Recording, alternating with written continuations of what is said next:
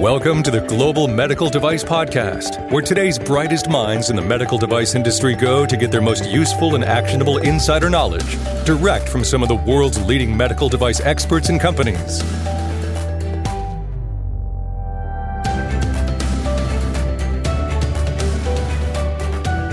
Sometimes I come across things that uh, make me go, hmm. And I watched a documentary recently that did just that. And the documentary was about the medical device industry.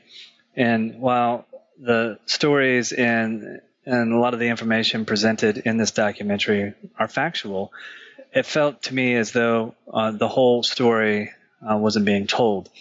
And that's why I wanted to chat a little bit with Mike Drues from Vascular Sciences on this episode of the Global Medical Device Podcast, where he and I explore a few different perspectives uh, to help give you a clear picture of the total story.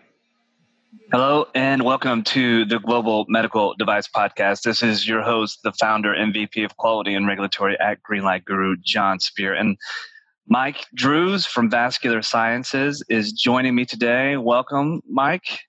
Thank you, John. Always a pleasure to speak to you and your audience.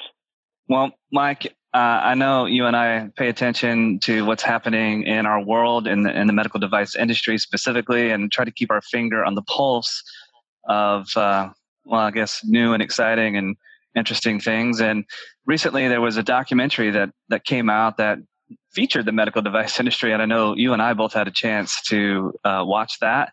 And I thought we would take a few minutes to, to talk about that because um, my opinion after watching that documentary, uh, I think it only showed one side of the story. What do you think? Well, I think you're exactly right, John. Uh, I think it was a factual accounting, but I definitely think it was one side.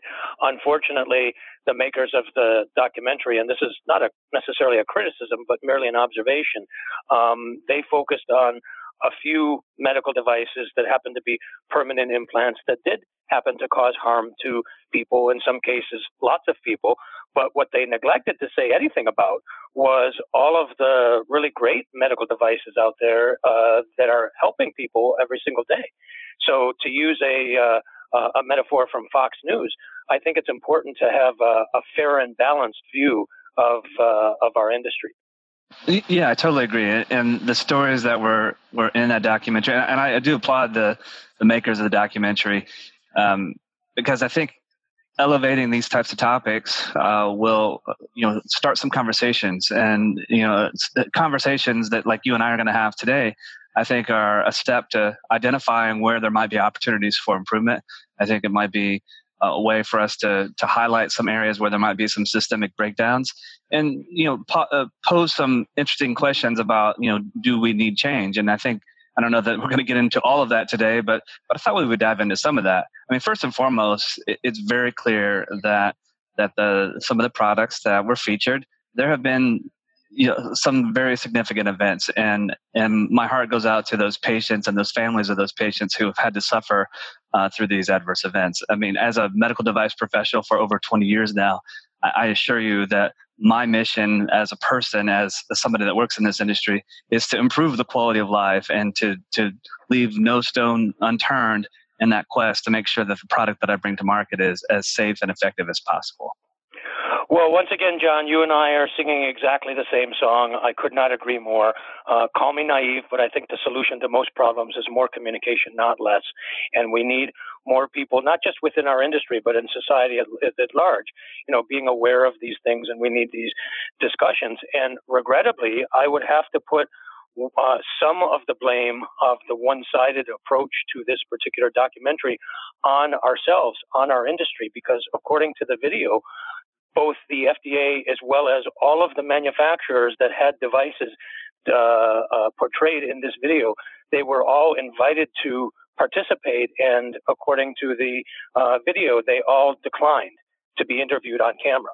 And call me naive, John, but again, how does that make a world the world a better place? Yeah. If we just simply have a, a one-sided uh, uh, uh, accounting. I think we, as industry professionals, have an obligation to get out there and at least tell our side of the story, so to speak, to try to provide, as I said, a fair and balanced approach. And one of the things that the video did do a good job, in my opinion, is putting a clinical face on the problem. This is the, a technique that I often use when I go to the FDA myself before, uh, you know, talking about our particular device, the engineering, the, the, the regulation, the biology. I will often put a picture of a patient on the, on the screen and I will say, meet Mary Smith before using our device, Mary Smith was not able to do X, Y, and Z. Now, as a result of using our device, she is able to do X, Y, and Z. Some people, you know, accuse me of tugging on the emotional purse strings, perhaps, and you know, there's I can I can see that point. But what I'm also doing is I'm reminding all of us that we're not just talking about engineering or biology or regulation here. We're talking about people's lives. And so, uh, you know, simply put, as you said, you know, we have to remember not just the patients, but the families, the kids. We in this industry have a big responsibility. And, uh, you know, remember, if we don't do our jobs, remember the faces of those people that you're affecting. For sure, for sure. And again, folks, I want to emphasize uh, that one of Mike's comments at the beginning of this podcast. Uh, you know, of course, this this documentary did a, a, pretty decent job of highlighting some some products that are out there that have had some problems. But um, you know, if you're new to the medical device industry or, or you're, you're just curious about is this the norm, uh, I assure you with 100% certainty, no, this is not the norm. Uh, there are thousands and thousands and thousands of medical device products uh, that are out there that are, are, are changing humanity in a good way. And you know, both Mike and myself have had the pleasure of working with many uh, companies who are really changing uh, the quality of life in a good way. So I do want to emphasize that. But Mike, as we talked today, there's kind of a few areas that I want to explore a little bit. Uh, the documentary talked a little bit about 510K PMA, uh, postulating that that getting medical devices to market might be uh, too easy. Um, kind of in line with that, there was some claim or some some idea thrown out there that um, medical devices need more clinical data before going to market. I thought we would dive into that just a little bit. Um, I also want to explore um, a couple of things. You know, it seemed to me that in these cases that were highlighted, there were some systemic breakdowns of a company's quality system, specific, specifically in areas of complaints, MDRs, possibly CAPAs. I thought we would explore that a little bit. And then I thought we would wrap up today by um, exploring the question: Do we need more regulation to to make things better? Uh, I think I know your answer, but um, we'll we'll chat about that here in a moment. So, does that sound okay? As uh, you know, I guess a rough agenda for our conversation. I think that's terrific, John. I look forward to to being part of the discussion. Okay. All right. So the first thing, 510K versus PMA. I mean, some of the devices that were featured, I mean, I think they all the the primary devices featured were all uh, implants. Well, three of the four were implants in nature. Um, and you know, some were of the stories that were shared where some of these products probably should have gone the PMA path, but they went the 510K path, and you know, the 510K path is easy. I, am just curious, what what are your comments about about that in general? Well, listen, let's be honest, John. I mean, uh, you know, clearly the 510K uh, has a lower regulatory burden overall than the PMA. I mean, I think it's I think it's difficult for anybody to to disagree with that. Does that mean that the 510K is a bad pathway to market? Absolutely not. It's very appropriate for lots of different medical devices, but regrettably, it has been overused. Some companies will take advantage of what the Institute of Medicine called several years ago a, lo- a loophole in the law. And regrettably, sometimes FDA, especially in the past, has not pushed back on companies enough to, uh, you know, to require more. So, um, you know, so so five, so the 510K is uh, without a doubt uh, a lower regulatory burden. This is, after all, why the vast majority, you know, more than 95% of medical devices come onto the market as, you know, under the 510K. And again, there's nothing wrong with that. It's perfectly appropriate for many medical devices, but certainly not all. On the other hand, when it comes to the PMA, the PMA is a more rigorous pathway to market. You and I have talked about this before. It's more similar to uh, what drug companies have to go through, although I still think it's a bit of a stretch to equate a PMA to an NDA or a BLA for drugs or biologics. Um, but it is a more rigorous pathway, but it is still not per- perfect. One of the examples uh, that was that was talked about in this particular video was a permanent implant for birth control that was brought onto the market under the PMA, and yet it experienced a litany of problems uh, and as a result is being taken off the market here in the U.S. later this year.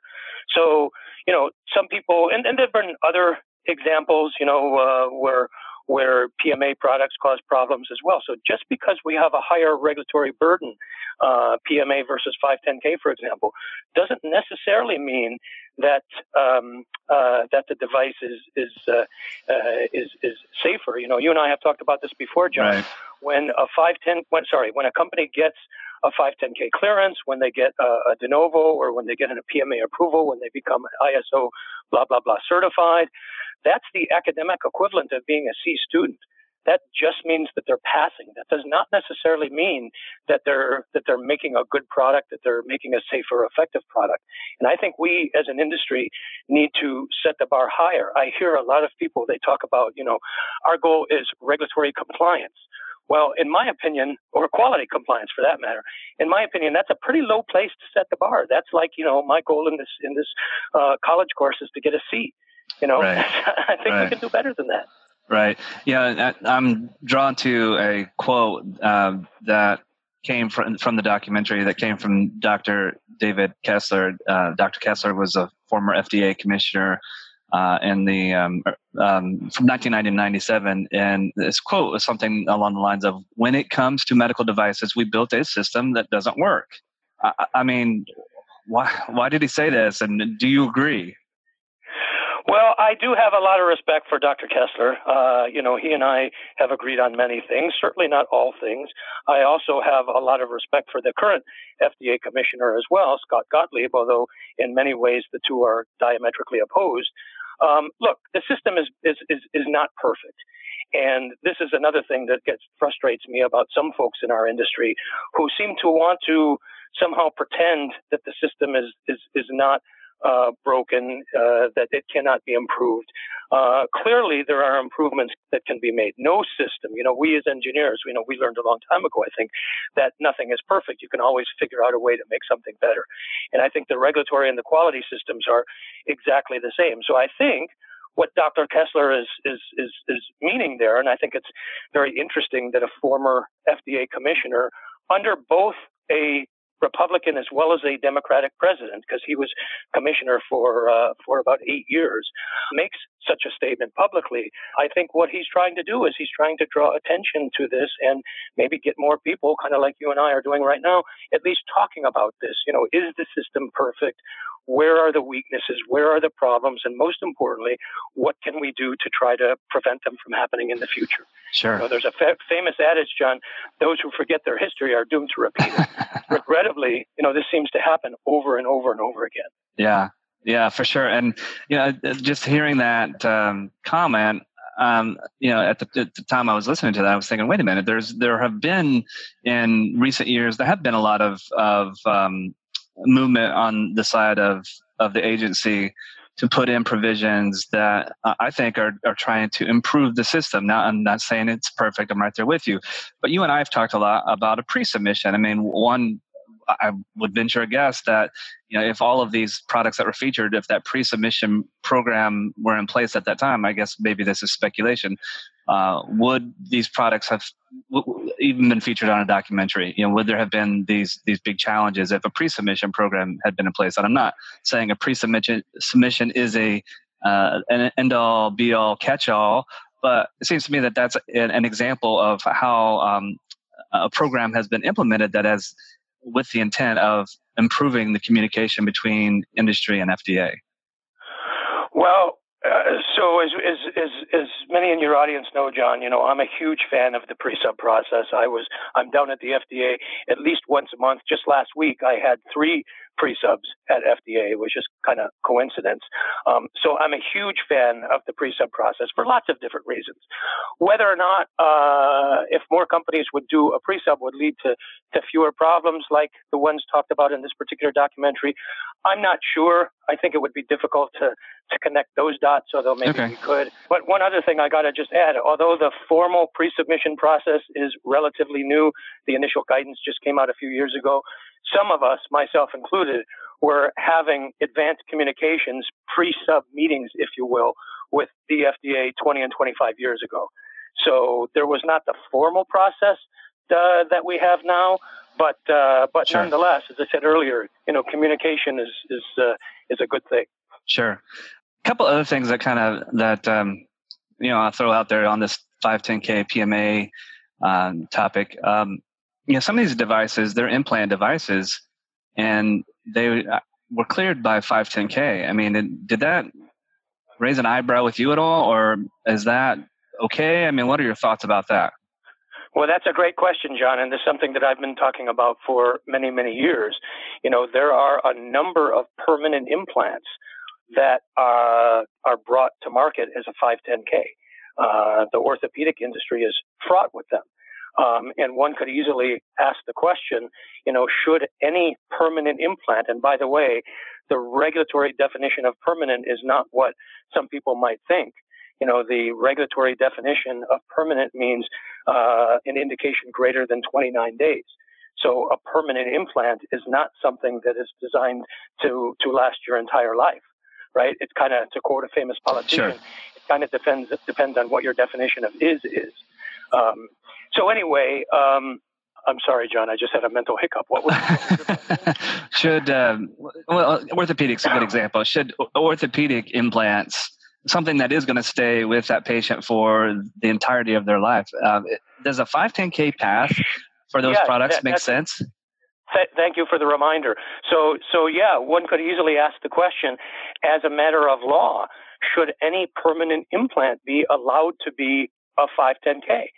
Some people have made that suggestion, but I'm not a fan of universal regulation like that. I'm more of a fan of a case by case basis because I can tell you this, um, and I've asked this question in orthopedic companies, many of them are customers of mine. If uh, Congress or FDA decided to raise the bar and uh, require a PMA for the particular orthopedic implant or any, you know, uh, implant that you're working on that might be a, fi- a 510K, you know, a vena cava filter is another one, and uh, pacing leads and so on. Um, if we were to raise the bar and require a PMA, how many of your programs would be canceled? Every single person in the room raised their hand. One person said uh, the program would be canceled today, right? So wow. this gets back to the whole balance between regulation and innovation. You know, it's tempting to raise the regulatory burden to try to make products that are safe and effective. That's certainly an admirable goal. But on the other hand, if we raise it too much, then you know we run the risk of a company saying, you know what, it's just not worth it. Um, and uh, so as a result, you know, I said some columns a few years ago that actually got me invited to do a couple of presentations on Capitol Hill. And what I said was, it's one thing to measure the number of people that are harmed or killed because they uh, use a medical device that is not safe enough, whatever that means. But how do we measure how many people are harmed or killed because they don't have access to a medical device? Because we've raised the regulatory burden to the point, as I said, where the company says, you know what, it's just not worth it for us to do. So this, yeah, is, uh, this is not a, these, these are not simple problems. For sure. And um, I, I, think kind of on that topic too, you know, I mentioned the clinical side of things. Um, there was uh, a statement or, or made actually a few times throughout the documentary that, you know, almost in disbelief that a medical device could get to market uh, without having uh, clinical data, human clinical data. And, you know, is that pragmatic and does that make sense? For, for products, I mean, you know, what what happens if there's a knee jerk reaction to this, and and now all of a sudden companies are being asked to provide more human clinical data uh, to support their products getting into the market. I mean, I think you have well, you a, know, John, I think you have a case, don't you? Uh, yes, and you know, John, that's exactly what's happening in the EU right now. Across the board, they are uh, expecting more clinical data, either pre and or post market. Uh, in part, you know, for all of the reasons that were talked about in this particular documentary. Whereas in some ways, the U.S. right now is going in the opposite direction. When Scott Gottlieb, uh, I believe, this past December was out on the you know stump uh, talking about what he called the alternative 510k uh, which basically is uh, is a is a reincarnation of the of the abbreviated 510K. Um, so whether or not you know all medical devices should require some clinical data, I'll leave that sort of as a rhetorical question. Uh, I personally, as a biomedical engineer, as I said, I do not like universal regulation like that. There are many medical devices where I think it is totally unnecessary to have clinical data. And in those situations, when FDA asks for clinical data, I will uh, very politely, but also very strongly push back and say, look, clinical data is not necessary for all of the following reasons. You know, this, this is something that I do frequently. On the other hand, there are other medical devices, whether you want to call it a 510K or a de novo or a PMA or an HDE or whatever it is, I really could care less. Uh, there are other medical devices that, in my opinion, as a professional biomedical engineer, do require clinical data, either because of the uh, pathophysiology, because of the newness of the technology, because of the risk, you know, what have you. So I'm a big fan of uh, of doing what makes sense based on the biology and the engineering. And one of the examples I'll share with you, John, um, I mentioned I do a lot of pre-subs at the FDA. Just last week, I have to be a little careful what I say here, but just last week, we took a medical device to the FDA as a, as a pre-sub. This was actually for a device already on the market. It's been on the market for about a dozen years. And the company would like to do a label expansion to add a, uh, a new indication to the product's label.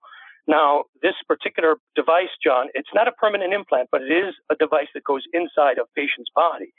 Um, this has been used more than a million times uh, both in the United States as well as around the world, more than a million times, including for this particular uh, use that we want to add to the label because right now it's technically an off label use, and yet we have in the literature about 700,000 reports of physicians using this particular device off label for this particular indication. So we're the company is wanting to go to the FDA to update the label um, in order to better reflect, you know, what physicians, what surgeons do in the real world. FDA is pushing back. They say they want clinical data in order to show this. And I said, oh, wow. with all due respect, what the hell can you possibly expect to find in a clinical trial that we don't already know with these, you know, over a million uses, 700,000 alone for this particular off-label use? Anyway, part of the reason why I shared this story with you and your audience, John, is because after the meeting, keep in mind that many of the reviewers at FDA are personal friends of mine, you know, some of which we go back to graduate school. Uh, one of them shared with me, and I'm, you know, and, and, again, I have to be very careful what I say here, that part of the reason why FDA is asking for this is being very cautious. Some people might even argue overly cautious, is because of press like this particular documentary that we're talking about that just aired a few weeks ago. Um, FDA is painfully aware of the decisions that they make and the ramifications. You know, I often like to compare the FDA and the CIA because the FDA and the CIA are very similar in the sense that when the CIA does their job, nobody knows about it. When the CIA does not do their job, everybody knows about it. FDA is very similar, and these kinds of um, documentaries and uh, articles in the literature. And by the way, this particular documentary is absolutely not new. There have been uh, a laundry list of articles and other documentaries going back to the 1970s when FDA first started regulating medical devices, questioning, you know, the whole medical device uh, regulatory framework. Um, anyway, uh, you know, it's it, it, it's it's absolutely nothing new. So yeah. just because somebody watches a video like this and dismisses it because they think that it's one-sided or what have you, there's two things that they got to remember. First of all, this is what the public is seeing because most, you know, regular people they don't have the knowledge of our industry that you and I do. And second of all, it has ramifications on them whether they realize it or not, whether they whether they want to admit it or not, uh, in part on how they're treated by the, the regulatory agencies, either here in the United States or perhaps even in other parts of the world as well. Yeah, that's that's helpful, and and I think you know to kind of transition to to the next topic I wanted to explore a little bit. Um, let's talk a little bit about some of the systemic breakdowns uh, of these um, quality systems that um, were in place at these companies because um, to me, seeing or hearing these stories, I mean, that, there was that one device in particular. I think it said something like in 2017 they had 12,000 adverse events, and I'm like, "Are you kidding me? That's a lot." Um, and and it, you know, for but me, hold on, John. I'm sorry yeah. to interrupt. Once again, and you and I have talked about this before. We have to be very, very careful about overgeneralizing. So you're exactly right. On the surface, 12,000 adverse events seems like an awful lot. But my question is, what exactly were those For adverse sure. events? for sure, Some of them might be totally trivial. You know? sure. Others might be not. You know, so we just have to be careful about uh, overly generalizing. I'm sorry. Please continue. No, I, I agree with you, but at, at the same time, you know, if if um, I guess I'll speak, you know, from my my own opinion here that if if I worked on a device that had, I'll I'll just say a significant number of adverse events. Um, number one, uh, I would ma- want to make sure that I did a thorough complaint investigation to understand why. And you know, we don't know in this case if the company did or did not do uh, a thorough complaint investigation on all those events. We don't know. Uh, so John, we are you la- suggesting that a company should be required to you, to do what I what you call a thorough investigation on each of those 12,000 uh, adverse events in that year alone? Well, it depends on the situation for sure. Uh, depends on what, like to your point, what what were the events? I mean, if if it's uh, an ev- if event number one is something you know the first time that we've learned about this particular type of event, then absolutely I should do an investigation. But if if it's something that has come to us before that we've already investigated, um, then perhaps not. I mean, the regulations are very clear that we need to investigate all complaints. It doesn't say that you have to repeat an investigation over and over again if you have already investigated that particular issue. Um, Well, I'll give you a quick example from Sure. my world right now, John. I'm working with a small company in California, literally as we speak. We just had this conversation a few days ago, in fact.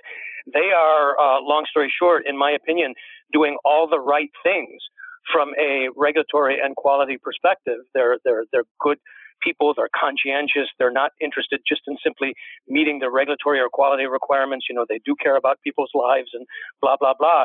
Anyway, on a very recent inspection, they got four uh, dings, uh, four uh, 483s, one of them being that uh, the company, and I actually advocate this strategy, the company has put together a fairly robust way to triage their complaints so that they can decide which complaints are worth um, you know, to use your phrase, a thorough investigation, and which can more, uh, you know, can can can be dismissed.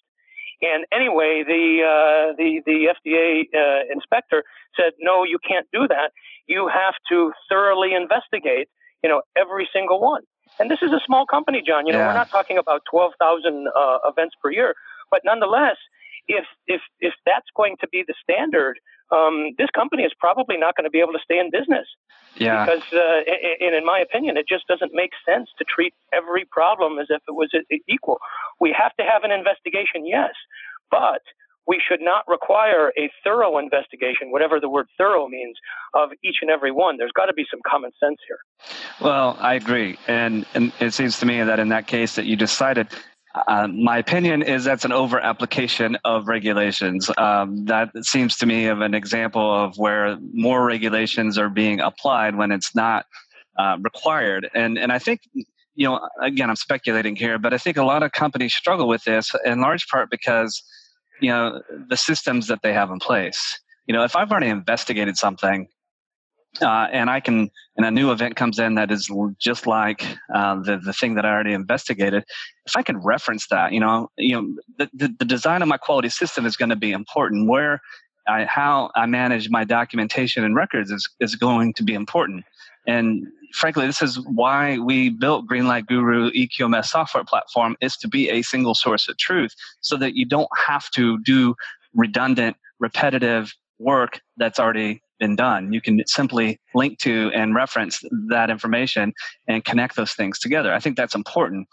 Um, so, you know, that's one thing that, that I would challenge companies is make sure that you've built uh, a thorough, robust complaint handling process. But, you know, to, to Mike's point and, and that we're illustrating here is make sure that you've designed that. And even if you get a little bit of pushback from FDA reg, uh, regulatory agencies, you know, challenge that notion in a healthy way. Make sure that you're meeting or actually exceeding the intent of the regulation. And if you know you feel as though you're being uh, suggested to go uh, above and beyond, um, you know, something that's that's a bit overly burdensome, you know, that's something to to not just cave in and and accept as as the the rule. I mean, uh, do have a healthy understanding of how to apply the regulations. Well, once again, John, you and I are singing exactly the same song, but perhaps in just a slightly different key. You know, what I'm suggesting here, you know, coming from a medical background myself, uh, you know, I used to say to my medical students, when a when a patient presents to the emergency room, the first thing that's supposed to happen is they have a, a quick initial assessment. And if it looks like something like a heart attack or ischemic stroke or, you know, something that's, that's a major problem right away, they're obviously treated, um, you know, right away. On the other hand, if they have a, you know, a splinter in their finger or something, you know, then they might be waiting around for hours. This is the whole concept of triage. Yeah. And that's what I'm trying to apply here. Yeah. Um, because it's just not realistic, nor does it make sense to apply, you know, all of these regulations equally. And I'll share with you another example from just this past week. We had an FDA employee. I hadn't, I, I won't say, you know, what level this person was, but this person was a, you know, a fairly significant level within the FDA. Make the statement that regulation is regulation. There is no room for interpretation. Oh, and this wow. is somebody who is on the payroll at the FDA. Uh, and, you know, those of us on the company side of the table, we're just all shaking your heads. It's like, Yeah. what did you say? And where did you work? where do you work? you know. anyway, this is this is a problem.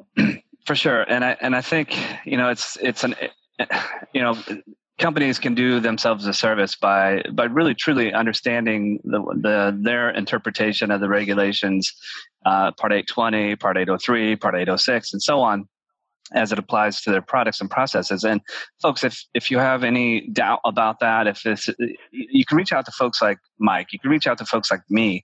You know, we've been through this and you know neither mike nor i have any interest in helping you implement overly burdensome systems. We want you to meet the intent. We want you to make sure that the processes that you put in place improve the quality of life and ultimately uh, are addressing patient needs. That's that's the whole premise. That's why we're in the medical device industry. And I like your point about triage. I mean, to say it a slightly different way, uh, this is really what is intended, uh, and like what 1345 2016 talks about applying a risk based approach to your QMS. Applying a risk based approach to your complaint handling system is truly understanding uh, the ramifications of the event. Uh, that's come to your attention. You know, uh, not all events are created equal for sure. But for those significant event, for those significant events, I mean, the, the, there was some discussion on the documentary about the um, reporting, MDR re- reporting uh, to the FDA, um, and there was, I think, there was even a statement that was made that I disagree with. They um, made it sound as though it was voluntary across the board, and that's that's absolutely not the case. So, um, any thoughts about some of the comments that were made about the MDR program? Well, just to be clear, John, and you and I have talked about this uh, in in previous podcasts. Um, uh, voluntary reporting is is, is uh, across the board is is an incorrect statement. Companies are so that I agree with you. Companies are required to report uh, adverse events to the FDA, uh, but those are obviously limited to the ones that they are aware of. Physicians, on the other hand, are not required to report problems. Let's not uh, parse words by talking about AEs or SAEs or whatever. Physicians are not, as a general rule, require required to report problems. Perhaps they should be, but if they were, that's not something that FDA could require because FDA, after all, does not regulate the practice of medicine. Uh, one of the um, uh, interesting statistics in the documentary, uh, as a result of this, they said that only about three to four percent of adverse events are actually reported to the FDA. Now, I haven't fact checked that particular statement, but I so can tell you. How would you know that? Make, you know, how would Sorry? you know that? Uh, uh, how would well, you know? That's a good question because it's like, how do you measure what you can't measure, right? Uh, but it does make sense. Why? Because there are similar statistics on the drug side of the world that, depending on the source, uh, maybe only 8 to 10 percent of adverse events uh, associated with drugs are actually reported to the FDA. And in this particular documentary, they even suggested that for significant adverse events, it might even be lower than that. So one thing that all of us in this industry have to keep in mind is we can only view the universe, you know, through our own particular set of eyeglasses. We can only see what's visible to us, or in this case, what's reported to us. Just because there there are not problems associated with, uh, sorry, let me say it this way: just because there are not problems reported to you as a manufacturer about your medical device does not necessarily mean that there aren't problems. And I have suggested in some of the product liability laws, law cases, lawsuits that I'm involved with, I'm suge- I have suggested that companies should not be passive in simply waiting for problems to be reported to them. For sure. Companies should actually be active, uh, especially in very critical life supporting or life sustaining technologies, where the company actually goes out and talks to their customers and says, look, are you having problems or can you tell us about, you know, the problems and so on? So, uh, so this is an area where I think you know, we can use some improvement as well. Although to be fair, as you can imagine, John, it's a difficult sell to get yeah. a company to to do that because uh, you know why go looking for a problem, you know. But uh, but again, we have to be responsible professionals. Well, and, and uh, there's two points I want to um, dive into just a little bit more depth that based on what you just shared. First of all, this is a systemic issue where companies can improve. To your point, I think most companies are reacting to situations rather than than getting ahead of it and being proactive. And you know, it begs the question for those of you listening uh, who are in the industry. You know, do you want to be the subject of the next documentary about devices gone bad? Uh, and if and if the answer is no, which I assume that it is, then I would encourage you to be more proactive uh, and and trying to identify potential issues before they become big deals for sure. Uh, that's my advice. The second thing that, that you you you dropped it in a comment, but I it's surprising to me that how many people do not realize this. FDA does not have jurisdiction over physicians in the practice of medicine. Can you speak a moment about that? Sure. Uh, simply put, John, FDA, as I said, does not regulate the practice of medicine. That is, FDA cannot tell physicians what to do. They can only tell us, meaning industry, what to do. Um, and there are some exceptions. For example, if the practice of medicine is practiced by a person, that's true. However, if the practice of medicine is practiced by a device, then FDA is all over it. And I have countless examples where we have taken devices to the FDA that do absolutely nothing more than what physicians or surgeons have done themselves in the past. And yet FDA is very critical. They require a, a lot of scrutiny of it because when, when it's done by the surgeon, uh, him or herself, FDA has nothing to do with it. But when the uh, when the same thing is done by a device, FDA has everything to do with it. So right. so yeah, so so FDA regulates the practice of medicine when it's practiced by a person, but uh, when it's not practiced by a person, all bets are off. Yeah. So, folks, just it's it's it, interesting to think about, but realize that you, as a medical device company, you know, you, you know, your responsibility is to make sure that product is safe and effective, and ideally that the people who are going to use it, the physicians, the clinicians, and so on, uh, as best as you possibly can. That it's uh, as obvious as as intuitive as possible. Um, but um, you know, and when you start to observe the product being used against the way you designed it or intended it, you know, this is the time to be proactive. And and I'll leave exactly. that I'll leave that there for now because that's a whole well, different topic. Actually, John, I know we're coming close to the end. I would like to take that just a half a step further. Sure.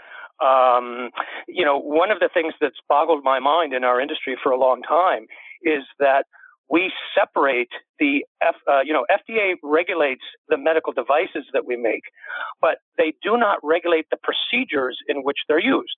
Because the procedure is the practice of medicine. But to me, you know, you shouldn't have to have a PhD in biomedical engineering, John, to to appreciate that. That makes absolutely no sense. no. You know, how can you separate the device from the procedure in which it's used? It just makes no sense. And yet we've been doing that for decades. And let me take that a step further back to the uh, to the documentary. So you know, many of the devices that they featured were permanent implants, and several of them, uh, when the implant uh, was causing problems, it would be very difficult or perhaps even impossible to take that permanent implant out. Right. So the question is, you know, what can we as engineers and as an industry do about this? Never mind a regulatory solution. This to me is an engineering problem. Right. So should we be required to, um, when a medical device, especially a permanent implant, comes to the market, whether it's a 510k de novo PMA, I don't care what, should the should the manufacturer be required to provide some sort of a removal procedure? You know, obviously they have to include an implantation procedure that's vetted, that's that's validated either via a usability study or a clinical trial or both. Um, but what about the idea of you know having them uh, provide a removal procedure? Yeah. Hey, in case something happens, Doctor So and So, this is how you can get it out. Yeah. And uh, taking it even a tiny bit further, John, and I would love to hear your thoughts on this as well. On, on the technology side, there's been a growing, um, or sorry, there's been ongoing interest for several decades on designing devices to be uh, to be retrievable. So, what's my definition of a retrievable device? And this has actually been adopted by CDRH uh, as their in-house definition. It's not in the CFR yet. Maybe someday I should live so long it might go in there. Um, but uh, you know, every device can be retrieved.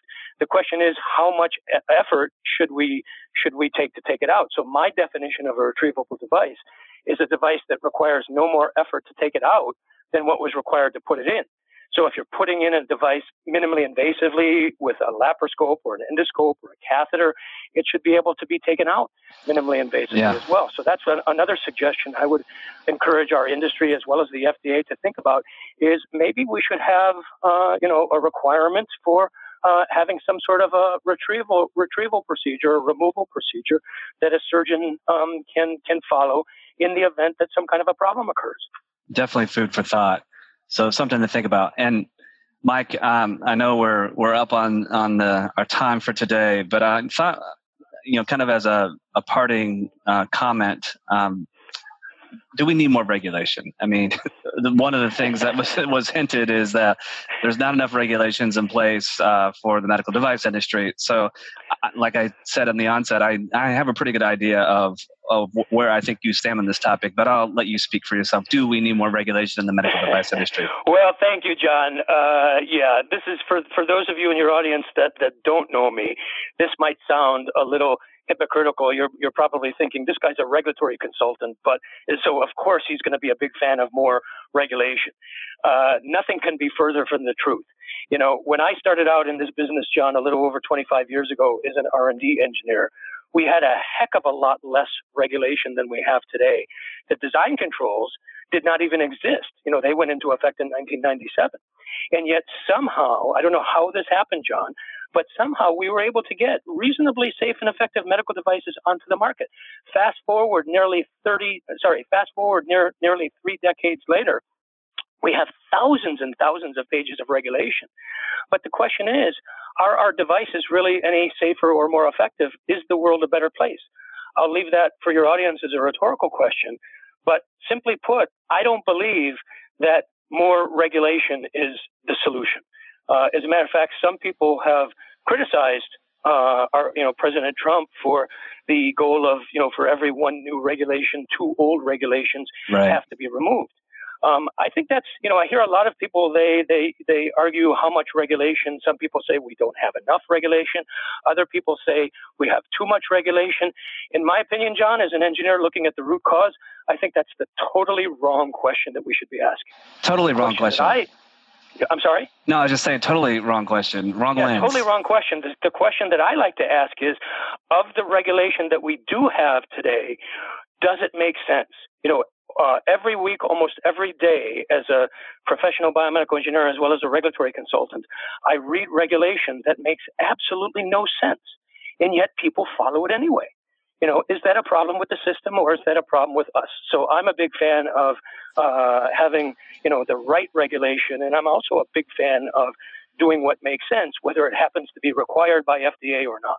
Yeah, that's that's a really good thought, and and you know, folks uh, really regulations aside, as medical device professionals, our responsibility is to make sure that the, the medical devices that we design, develop, and manufacture are safe and effective and meet the indications for use. You know, I, I know that's a, a, broad oversimplification, but but as a medical device professional, that's what we need to do. We need to make sure that the easy products. Easy to say, easy for the politicians to say, John. But those, what do those words really mean in the real world? Well, and that's the that's the art, you know, and and the art is making sure that you have designed the appropriate processes and implemented the appropriate systems and have the, the right level of, of education to understand what that means and to apply uh, that you know that uh, with everything that you do as a medical device professional. I mean, ask yourself the question: Is this a good decision for the patient? Um, that's correct. That's the moral compass that I try to follow each and every day with everything that I do in the medical device industry, and I hope all of you listening are doing that uh, as well. To Mike's earlier point, you know, if if you're just focused on compliance, that's the equivalent of a of a C student. We believe that as well at Greenlight Guru is why we have developed an EQMS software platform specifically for the medical device industry so that you can elevate your game to being an A student so that you can shift from just being focused on compliance and actually elevate and focus on true quality and, and make sure that the products that you're designing, developing, manufacturing uh, are going to improve the quality of patients' lives. Mike, I appreciate you taking a few moments to chat with me today about this documentary. Folks, if you want to uh, learn more about how Mike Drues and his expertise uh, can be an asset to your company, I would encourage you to reach out to him at Vascular Sciences. And this has been John Speer, your host, the founder and VP of Quality and Regulatory at Greenlight Guru. And you have been listening to the Global Medical Device Podcast.